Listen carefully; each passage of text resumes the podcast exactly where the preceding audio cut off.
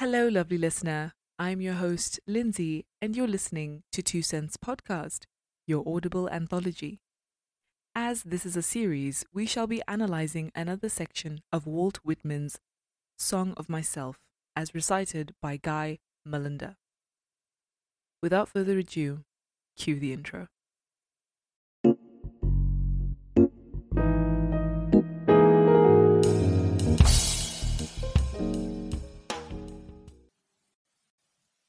Section 14 The wild gander leads his flock through the cool night.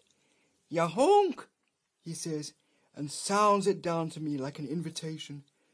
The pert may suppose it meaningless, but I, listening close, find its purpose and place up there toward the wintry sky.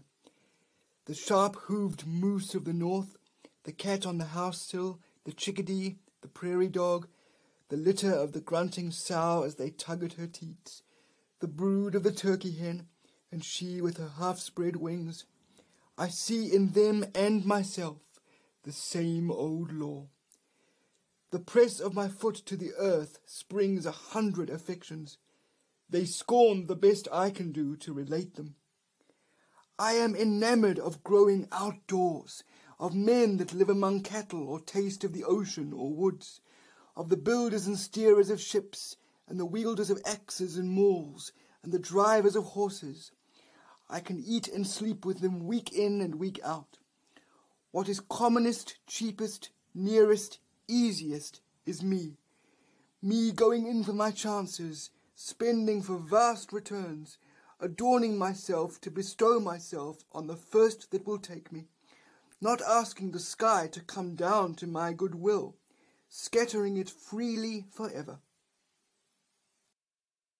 We ended section 13 understanding that Song of Myself is not only a celebration of humanity, but of all living things, particularly with animals. Whitman uncovers the wisdom they possess, a type of wisdom that nullifies the idea that humans are superior to them, an idea that section 14 challenges as the basis for quote unquote human superiority, which is intellectualism. To echo a line in section 13, quote, and the jay in the wood never studied the gamut, yet trills pretty well to me. A gamut in music refers to the full range of pitches in a musical system, also the compass of a particular instrument or voice. Needless to say, it was developed by some smart people and has provided order and meaning in the sphere of music. However, Whitman points out that in the face of the gamut, the shy jay that hides deep in the woodlands away from this knowledge or conception trills pretty sweet. And so, section 14 scrutinizes the worth of knowledge or reasoning touted from high places or faraway places. Still in nature, the speaker observes the wild gander who leads his flock through the cool night. The gander honks, and Whitman takes it to be an invitation, a call for attention. He says, quote, The pert may suppose it meaningless, but I, listening close, find its purpose and place up there, towards the wintry sky. The word pert has three definitions, one of which means a girl or young woman who is particularly lively or cheeky. I imagine a young woman in the same setting as Whitman, who also sees the gander and his flock and hears his honk but thinks nothing of it, at best thinking the gander's honk to be humorous.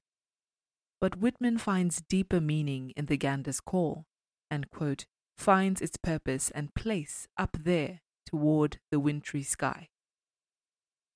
Drawing his gaze from the sky, he observes the sharp hooved moose of the north, the cat on the house sill, the chickadee, the prairie dog, the litter of the grunting sow as they tug at her teats, the brood of the turkey hen, and she with her half spread wings.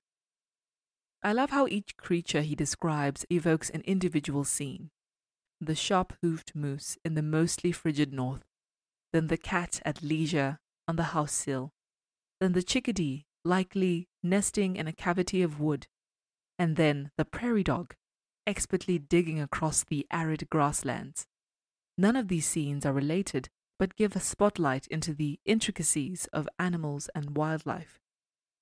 He also illustrates the grunting sow and her litter, as well as a turkey hen and her brood as they care for their young. In all these scenes, Whitman sees the same old law.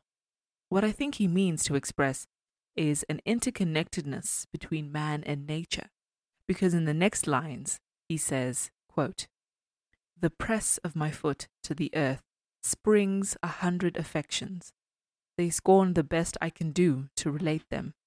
Here he is making contact with the earth, which springs multiple affections. Interestingly, the word affection generally refers to a positive feeling. However, archaic definitions describe affection as a condition or disease, further, a mental state or neutral emotion. And I think the archaic definitions best explains the scorn that precedes the hundred affections. The earth springs a hundred affections. They scorn the best I can do to relate them. So multiple affections spring forth from the earth. Perhaps they are not all the same, or they are affections that are against each other, and so they harbor scorn despite Whitman's best efforts to relate them to one another. Alternatively, they scorn at his attempt to relate or rearrange nature's affections for himself. In spite of the scorn, Whitman continues quote, I am enamored of growing outdoors, of men that live among cattle or taste of the ocean or woods, of the builders and steerers of ships, and the wielders of axes and mauls, and the drivers of horses. I can eat and sleep with them week in and week out. What is commonest, cheapest, nearest, easiest is me. Here we have Whitman expressing his love for the outdoors and really the pastoral lifestyle at large. He is enamored of all of it growing outdoors, the men that live among the cattle, the men at sea or in the woods, the builders, steerers of ships, the drivers, the wielders, the common man, especially for his time. He can eat and sleep with them for weeks on end. He prefers their company because, quote, what is commonest, cheapest, nearest, easiest is me. The sum total of who Whitman is can be found in the common, cheap, near, and easy, not in the exotic, illustrious, and abstract. He finds himself in nature, following the honk of the gander, observing various animals in their natural environment. He finds himself in the earth's affections and among the men living with cattle who taste the ocean and wood. And truly, his sentiments are drenched in transcendentalism, a philosophy which he was known to represent, which supposes there to be a divinity that pervades all nature and humanity. We left the vacuous tune of the city in section 8, and following that section, we see Whitman really champion nature and the countryside. We've gone from the living and buried speech that is ever vibrating and howls restrained by decorum in the city to the earth springing a hundred affections in nature. This illustrates an interesting distinction between the two settings. While the city is clearly animated, its liveliness is tainted by an impermanence that rids it of a lasting power, and the decorum that restrains the howls strips it of sincerity. Funny enough, the city is also the primary producer of the abstract and theoretical things that Whitman hardly relates to. Conversely, nature's liveliness is one without restraint. The earth springs a hundred affections without restraint, and so it has a lasting power, and Whitman readily and passionately engages with it. He ends the section with these lines Quote, Me going in for my chances, spending for vast returns, adorning myself to bestow myself on the first that will take me, not asking the sky to come down to my goodwill, scattering it freely forever.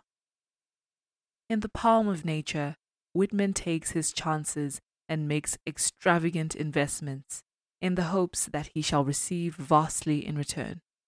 I don't think he's making an actual transaction.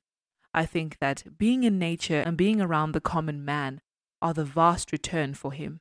And so he feels liberated in a way, adorning himself to bestow himself on the first that will take him, not even counting on his lucky stars for the vast return. He's just ready and open to receive whatever. That is all I can really make of that. Thank you for listening to this segment. I appreciate you giving your time.